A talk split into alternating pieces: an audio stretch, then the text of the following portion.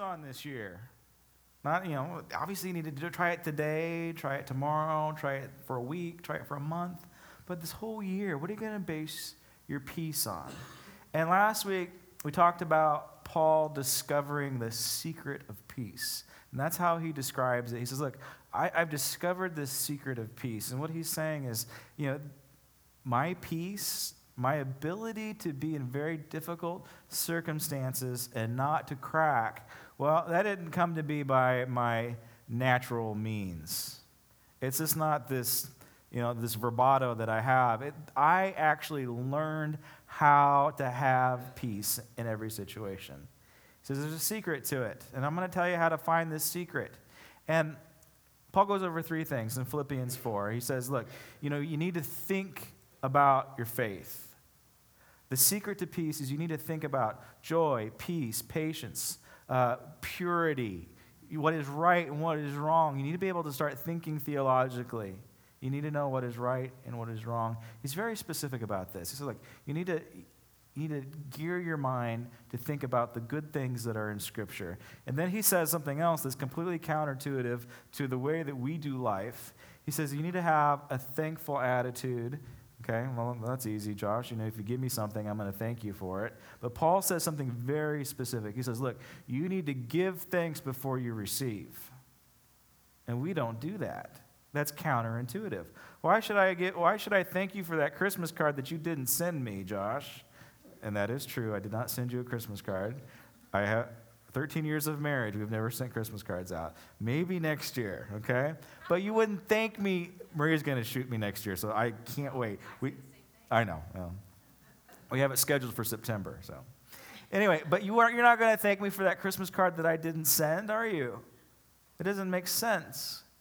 But that's what Paul's saying. Look, I want you to thank me for stuff that I haven't given you yet. And why? Because when we approach God with that mindset, what we're really saying is, okay, God, look, I'm going to I'm going to put my confidence and my trust in you, that you know what is best for me. Maybe the things that I'm praying for, you will give me. Maybe it's a bad idea that I get the things that I pray for. But regardless, I'm going to thank you in advance for what you're going to bring into my life. And that is the secret to gaining peace, because what we're really saying, look, God, I'm going to let you be in control. I'm going to let you be number one. And then the major concept, this major solution to solving the area of peace is Paul says, look, I have learned the secret to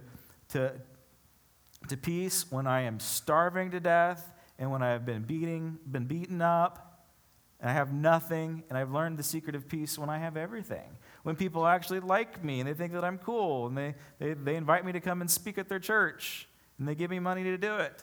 I have learned the secret to be in want, to be content when I have everything, and to be content when I have absolutely nothing. And the secret to this is, it's kind of like on the video that we watched, he has put his affections, his attachments on Jesus alone. See, attachments, and the world knows this. This is the condition of the human dilemma, is that we have attachments. That's what brings us pain. That's what initially brings us anxiety. The ancient philosophers knew this. The Stoics knew it. Buddha knew it. And he's like, if you begin to attach yourself to the things of this world, if you love things, well, they can be taken away from you, can't they? You know, you could lose your house someday. You can lose your relationships. You can lose your money. And if we have attachments to those things and we lose it, it destroys us. And Paul says, look, my attachment is to Christ alone. But then he says something that goes against what the Stoics said, what Buddha says. He says, look, materialism isn't bad. But if you have the priorities right, if you have the affections right, if you have the attachments in the right priority, not only can you enjoy your house, you can enjoy your marriage and your relationships, you can enjoy objects, you can enjoy food, but everything's going to be better when Jesus is first. Your food's going to taste better. You're going to enjoy your family more. You're going to enjoy your relationships more. Colors will be more vibrant. You enjoy life better. That's the idea of living life to the full when our priorities are right. Think about, you know, rich people. They're extremely anxious about losing their money. They're paranoid about it. And when it's gone, they fall apart and, you know, they'll jump off a bridge somewhere, right? You see stockbrokers do this. Jesus is saying, look, there's a better way. Paul discovered the secret. So that's the secret to obtaining peace. And it's hard to do. It's a difficult thing to do. It's like solving a Rubik's Cube.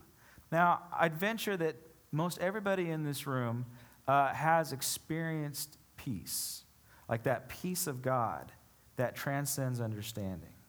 Like you just knew it. You just felt it. Things were bad. You were in a dangerous situation. Like you could have died, or you're not quite sure what happened, but something happened. You were in the midst of a tragedy, and the peace of God that transcends understanding descended on you, and you knew that somebody was watching over you. For even though everything was bad, you knew everything was going to be okay.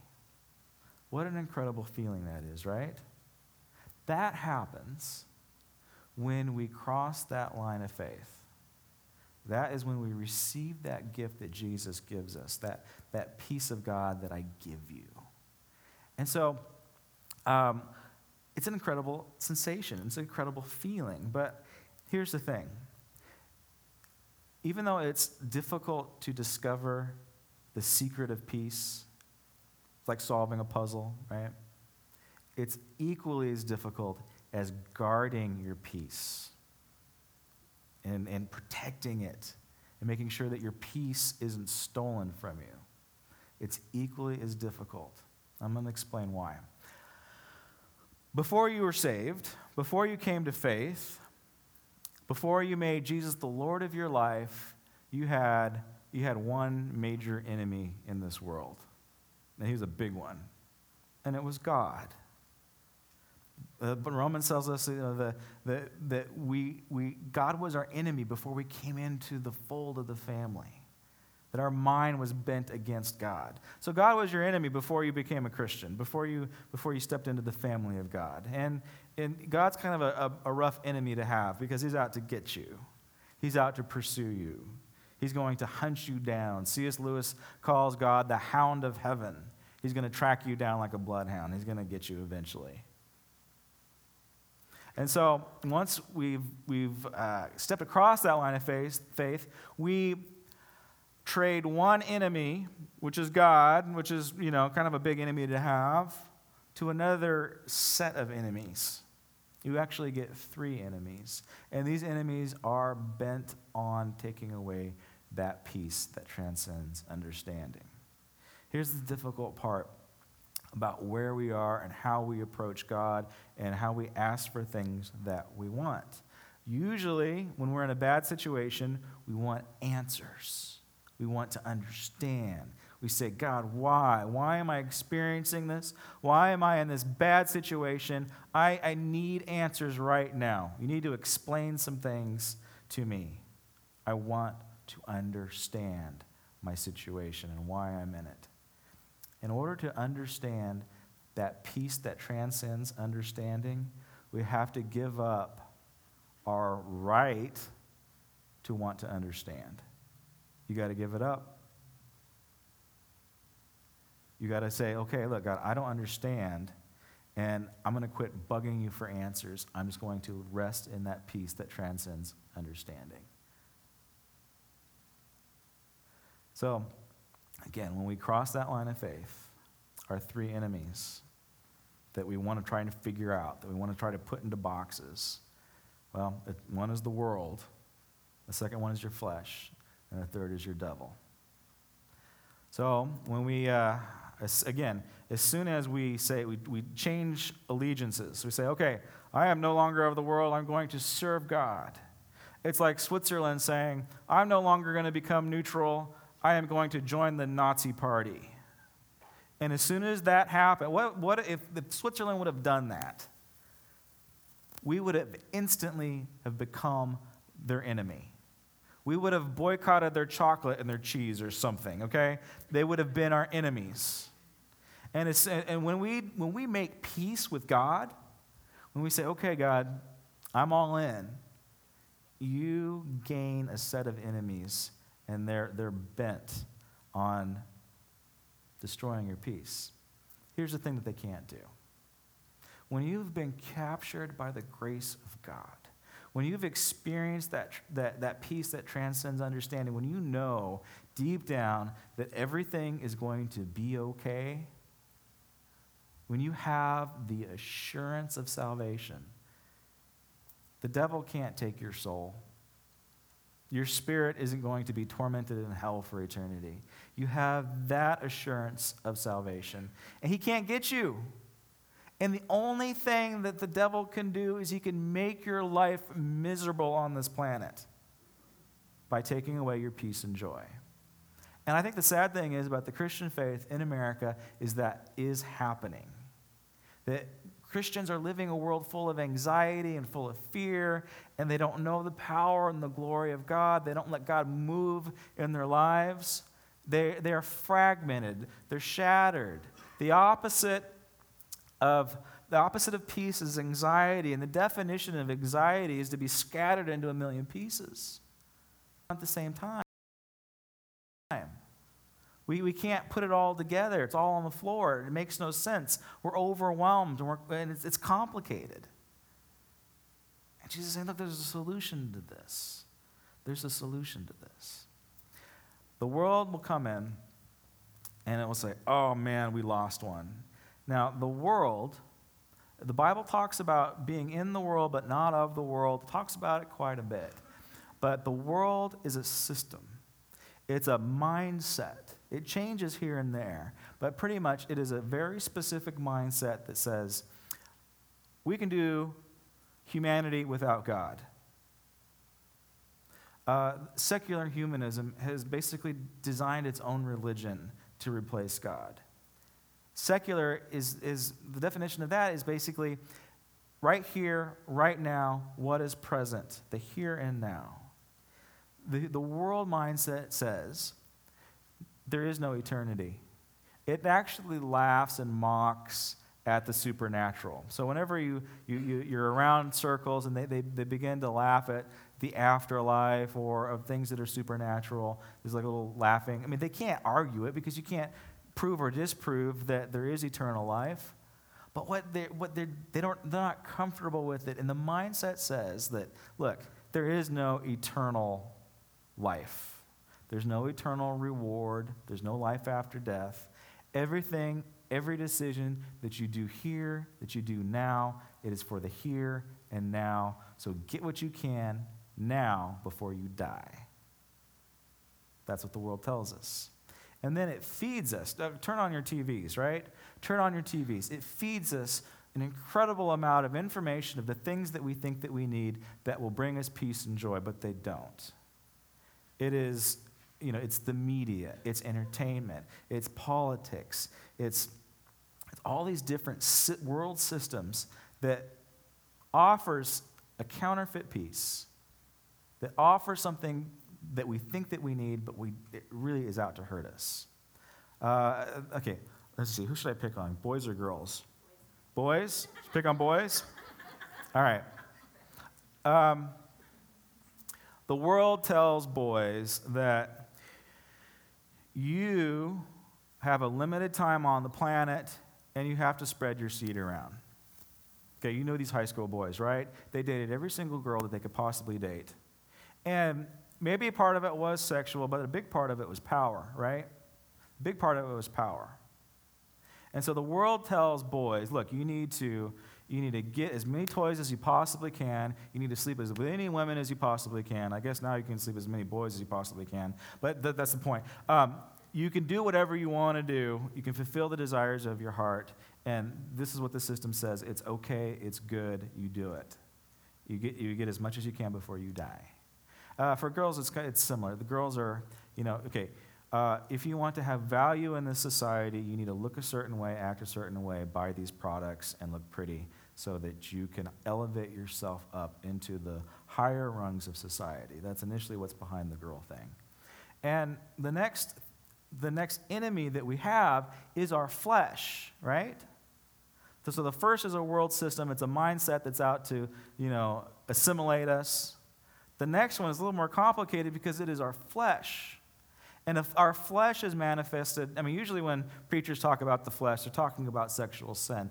That obviously is a part of it, but the flesh is actually deeper than that, because what the flesh says is, okay, there's a world system out there that is opposed to the eternal life, and then there is my flesh, and what my flesh initially says is, I want to be God. I call the shots. I make all the decisions. No one can tell me what to do. I want complete control. That is the enemy that we fight. It's an internal one. And you know that it's true, too, because we have cartoons about it, right? You have the angel on one shoulder and the devil on the other shoulder, okay? The little red guy that's, you know, an image of you, that's yourself. And it wants stuff. It basically boils down to selfishness. I'm going to challenge you guys to do something in your quiet time, in your prayer life sometime this week. You need to ask an honest question to God. You need to say, God, am I selfish? And you know what he's going to say? Yep. That gets down to the heart of it. We're selfish beings. And we have to be aware of it. Okay? I'm not saying that, you know, you need to delve into it. You need to beat yourself up. Oh, I'm such a selfish individual. You just need to be aware of it. A lot of your impulses, a lot of your drives are all selfish-based because you want to be in control.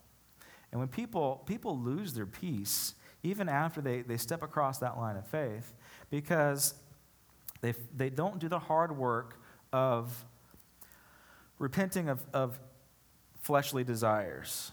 Now, again, I'm not saying that's sexual. That can be that can manifest into other areas. Let's pick on the boys again. The boy that wants to have power over every single person on the high school campus, he gets saved. And if he doesn't take care of his fleshly desires, it's going to manifest. It could even manifest into church, into that individual that wants to control everybody, that individual that wants to manipulate everybody, and he'll use the Bible to do it. It's your Uncle Bob at Thanksgiving, who is the self-proclaimed Bible scholar. He can't lead a Bible study on his own, but he can definitely tell you how to live your life, right? And he will use guilt and fear to manipulate and to control you.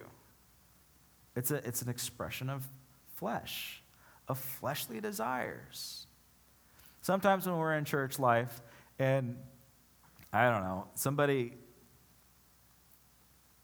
they're in a worship session, or they're experiencing worship, and they miss the connection between worship and, I'm just going to go to extreme, like pole dancing or something like that, right? So somebody acts out in a way that is really provocative. And what we would say in church is, okay, that person is acting out in the flesh. They're not worshiping God. They want attention on themselves, right? And this is difficult to spot, but sometimes it happens. Well, the same thing can happen with the mind, because the mind is part of the flesh. And we can be all super Bible study people, and again, that is more of an expression of flesh. If there's no love, if there's no tenderness. You know how you spot somebody that has a false peace or a counterfeit peace in church life? They're cynical. They're sarcastic. They snipe at people. They tear people down. They look down their nose at other people. Maybe people that have been in the church for a long time, maybe people that just entered into the church, and they just look down at them. They're cynical. That is because they have a false peace. They're like, if I'm in control of situations and if I'm in control of environments, then I have peace. But see, that can be taken away too. They've laid their peace into the wrong thing. All right, now the third and the fun enemy that we have is the devil himself. See, the devil, well, when you were unsaved, when you were not working for God, when you were not in the family, when you step across that line of faith, he left you alone. He didn't care a thing about you. I don't know, maybe you did experience some evil before you were saved, but it's probably stuff that you created on your own. He didn't care about you. He already had you. But as soon as you stepped across that line of faith, you got his attention, and he wants you. He wants to make you miserable. He's out to destroy that peace and that joy that God has given you. That's all that he can do. He knows he can't get your soul. And so here's the interesting thing about the world, the flesh, and the devil. Usually churches and groups, like, they'll just focus on one. But they all work integrally together. They all have this really tight, symbiotic relationship. The world will say, you need to look pretty, and you're not anything unless you're pretty. And then your flesh will say, yeah, that's right, and I'm selfish, and so I'm going to get plastic surgery, and I'm going to buy the Bentley. I'm going to do all these things. And then the devil comes in behind that. The devil says, ah, I thought you were a Christian. Christians don't act like that. Oh, if you were really good, you wouldn't think these thoughts or do these things. The devil says, you've been going to church for 3 or 4 years now. You ought to be further along than you are. And what the devil does is he takes what's in the world, and he takes what's in your flesh, and he amplifies it. I need to make something clear. There's only one guy that's in the red tights and has the pointy horns and the spiky tail. There's only one of those. And he doesn't care about you. Like, he's after Justin Bieber or somebody. He doesn't care about you. You're not a big fish. I don't know, maybe you are a big fish, and I just don't know it. But there's only one, okay? And he's going to give his attention to somebody that's really important. But he has millions upon millions. We don't know how many, but he has demons. He has fallen angels that are under his control. And once you cross that line of faith, if he has enough, he will assign one to you. here's the good news. There's an unlimited amount of angels, and our population keeps on growing. So, you know, that's a silly thought. But he's out to use them to destroy your peace and to destroy your joy, to give you anxiety in your Christian life so that you're ineffective in serving God and ministering to your family and your friends, advancing the kingdom of God. That's what he wants to do. Now, you might not have a personal demon attached to you, right? Am I scaring you? Is this scary? Should I not talk about this? All right. But there's his voice. The devil, Satan, Lucifer, he has control of the airwaves. His voice is weaved into our airstreams. He's the principality of the air. And so we hear his voice. And what Satan does is that he amplifies everything. And he's called the accuser. He's called, he's the one that, he's the liar. And he will take your sins and your failures that you committed in the world, that you're influenced by the world, and that you fleshed out in your own flesh, that you acted on your own selfishness, and he amplifies it.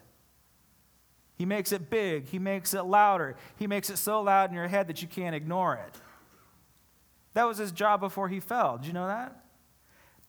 Satan, or Lucifer, he was the amplifier for all of creation's praise and glory to God. So creation was praising God, and it would get funneled into Lucifer and amplified. He was this angel of light that all creation's glory flowed through him and amplified to God. So that's what he does now.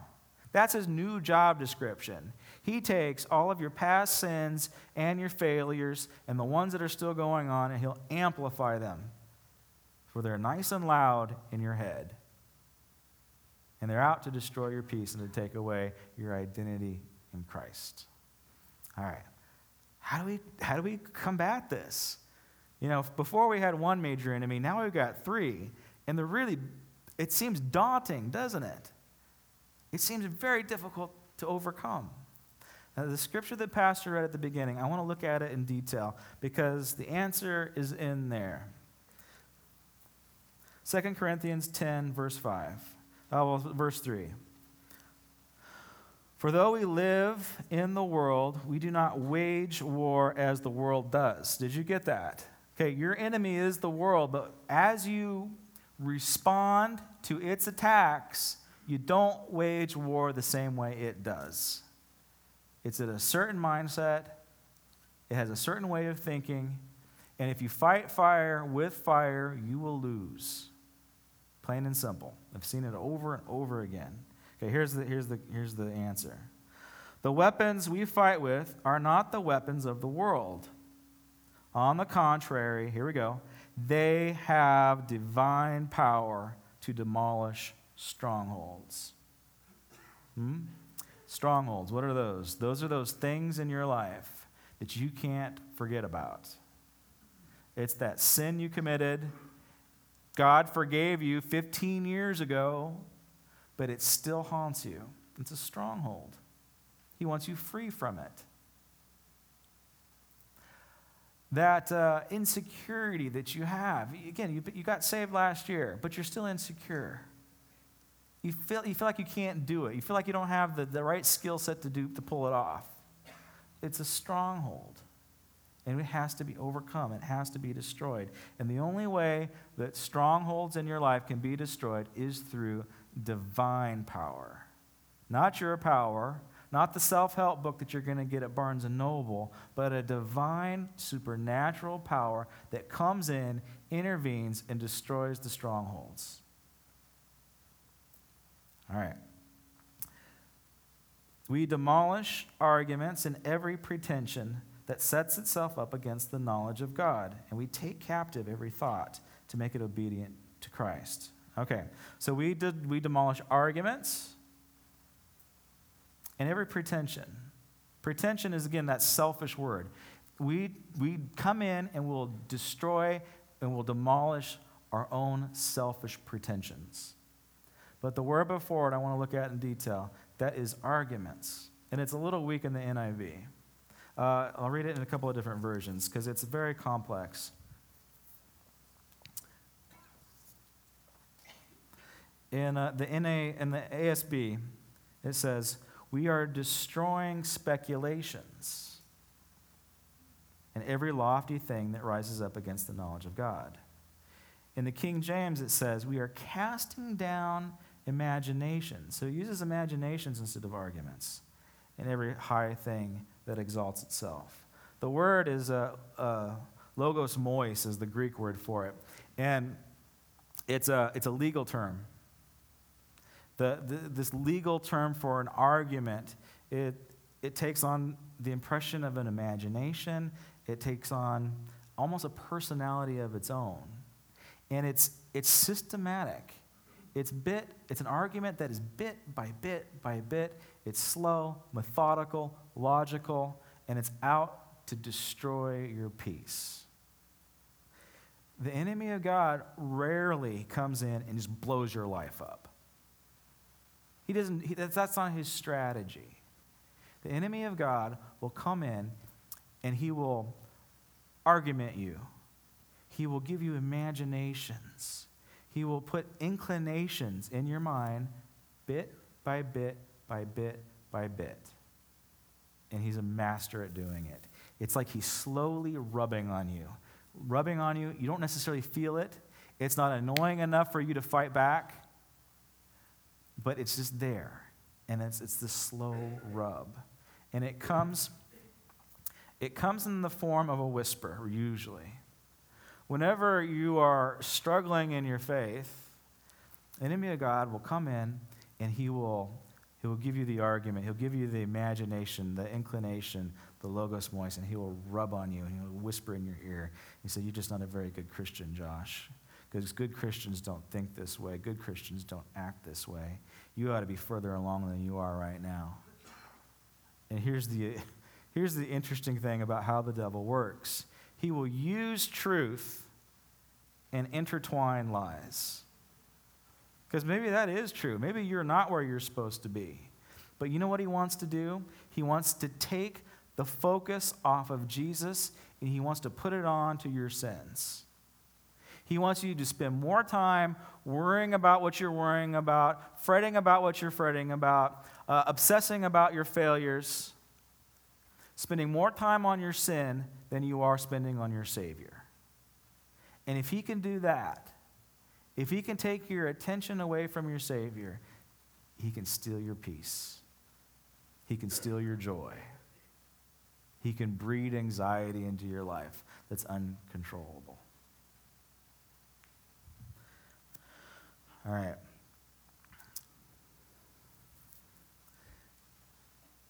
Then he goes on to say, you need to take every thought captive.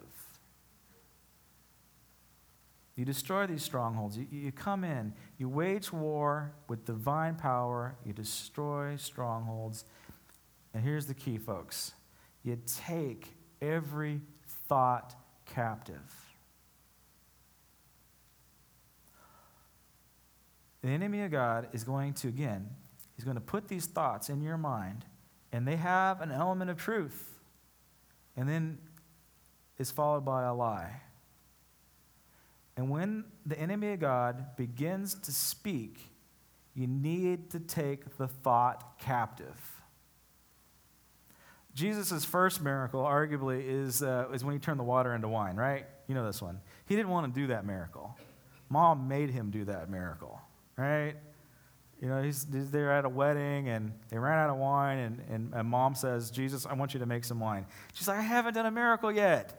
I'm not going to do this parlor trick. I'm about the kingdom. And Mary says, I'm calling in my favor. You make the wine. It's like, oh, Mom, really? And I don't know if Jesus talks like that. Probably not. But so that was the first miracle. Now, the second miracle is actually one that we call, you know, a spiritual warfare miracle, a kingdom clash miracle. And Jesus walks into a temple or a synagogue, and he's confronted but well, we just call it church, right? So Jesus walks into a church and he's confronted by somebody that's actually possessed by a demon, right? So Jesus' second miracle, or his first kingdom clash, is with the demonic evil spirit. And this evil spirit says, Jesus of Nazareth, have you come to destroy us, O holy and anointed one, King of Israel? That's the evil spirit's first interaction with Jesus. You know how Jesus responds to that?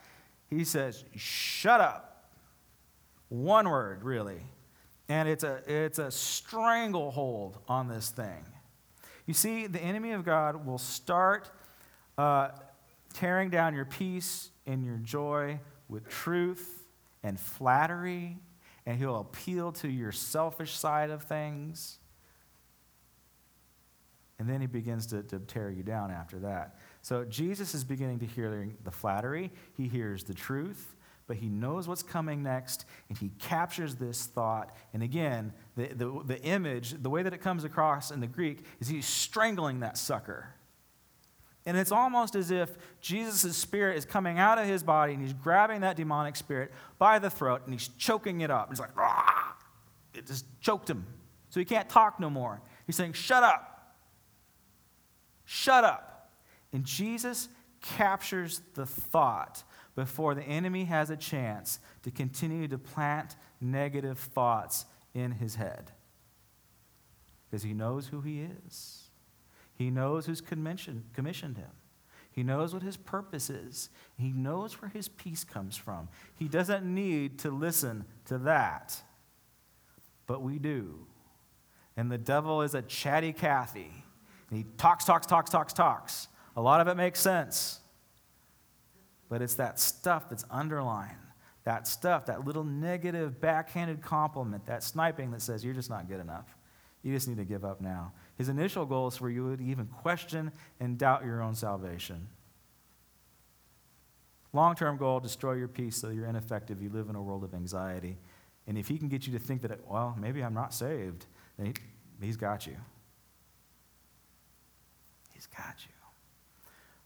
The key to it, you need to capture every thought captive. The secret of peace is you think upon these things: peace, joy, purity, what is right, what is wrong.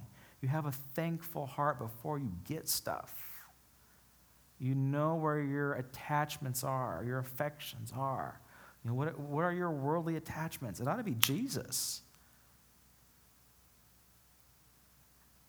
And those thoughts, those imaginations that come in, you need to capture them. You want to know the context of this story is? You want to know who Paul is writing to? Here's the irony. He's not writing against a bunch of pagan sinners. He's not writing to some people that don't know God. This whole section is Paul's defense. It is his argument. I hate the word to use, justify, but he's got to establish his position as an apostle of the gospel of Jesus Christ to a bunch of church folks. He calls them super apostles, and if you read the whole letter, you'll see that Paul has to defend himself and his actions. He's got to say stuff like, okay, you're right, you super apostles. I might not be the best public speaker in the world, and I might not have the same education that you do, but I love these people. That's Paul's argument. I know you called me short and ugly. That's implied too, if you continue reading the story. But I love these people. And he says, and when I served them, I did it sacrificially. I didn't try and steal money out of them. There was Macedonia that helped me do this. They provided my needs. So I wasn't manipulating these people. So he has to give a defense. He has to fight his own brothers. He has to combat this imagination. Here's the irony. It's like the devil was even using Christians to torment and break down Paul's peace. Does that make you feel good about joining church? I mean, it makes you ought to think, right? Have I ever been influenced by the enemy of God to discourage somebody else? has gossip, has I'm looking down my nose, snide remarks, bad kind of compliments. Have I ever done that in church? Oh, forgive me, God. I was influenced by the accuser. Years ago, when I was in college, and it was I just figured out, it was a long time ago, I went to Westmont, Christian Liberal Arts College, and one of the Bible professors there was a well-known author, and I was excited about being in this environment. I was very excited about it, and I come to find out that this individual didn't like my theology. In fact, anything that had to do with the supernatural, the healing of the sick, the laying on of hands, the expression of the spiritual gifts, he didn't like it. And he had a lot of good biblical, support for it, I guess.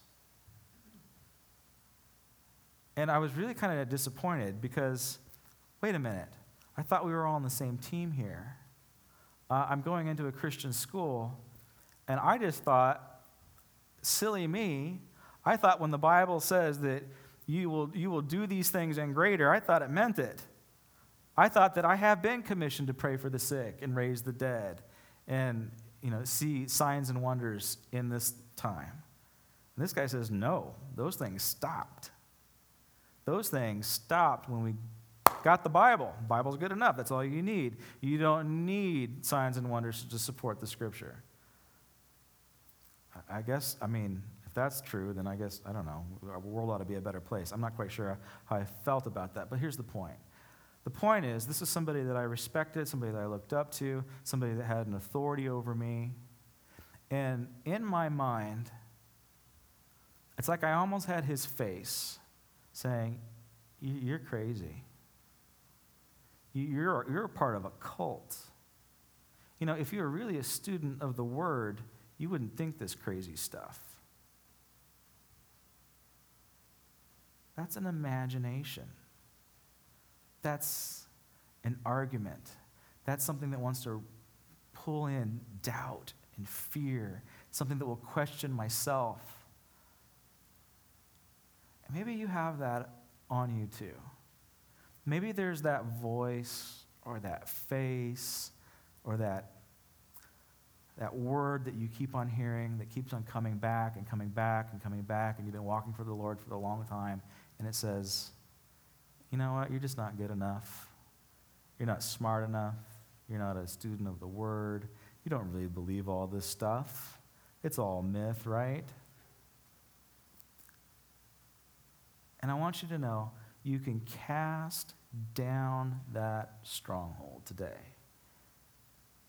You can strangle off that sucker. You can tell it to shut up, and it will. I'm not saying that it will resurface. I'm not saying that its face or the voice will come back into your mind someday. But I'm telling you, you have the power to overcome it. You have the power to overcome that thought. You can have victory over that. It can't steal your peace if you don't let it. Can I have the band and the ushers to come to the front? As they're on their way, I'm going to send you home with a couple other thoughts. The flesh, we're selfish. The Bible says our heart's desperately wicked. Look, if you're struggling with anxiety and peace in your life, you got to start preaching the gospel to yourself. You need to start telling yourself the good news. You can hear it from me on Sunday, maybe on Wednesday, but start preaching the gospel of Jesus Christ to yourself as often as you can. If you're bored with the gospel message, you don't understand the gospel message. It goes deeper and deeper and deeper. David got it figured out. In Psalms 42, he says, heart or soul, what's the matter with you? Why are you disquieted, O my soul? He's talking to himself. He said, why are you depressed? Why are you anxious? And part of our anxiety comes from the fact that we're listening to our heart and not talking to our heart and telling our heart how to be, not telling our heart who we are in Christ. Let's pray. Father, right now, I just thank you so much that you paid it all. Now, you paid it all so that we could put our trust into an eternal security that is unmoving, unchangeable, unbreakable, that it's completely secure. We know that our relationships could fall apart. We know that we could lose our house. We know that we could lose our money. And God, that's okay, because we have you. We have that peace that transcends understanding. God, for those that are dealing with the anxieties of life, God, we've put our value into things, and now that we're losing these things, we're insecure, we're paranoid, and we're freaking out. God, I pray that you would give us that peace, God, that you will tell us, you will show us to think about these things that are pure, things that are right, things that are just, things that are lovely. And when the enemy of God gives us that whisper in our head that says, you're just not good enough, you blow it way too often, God, I pray that we will strangle that sucker off, that we will cast down that stronghold, and that we will believe in your grace and goodness in our lives. We pray this power onto us. In your name, amen.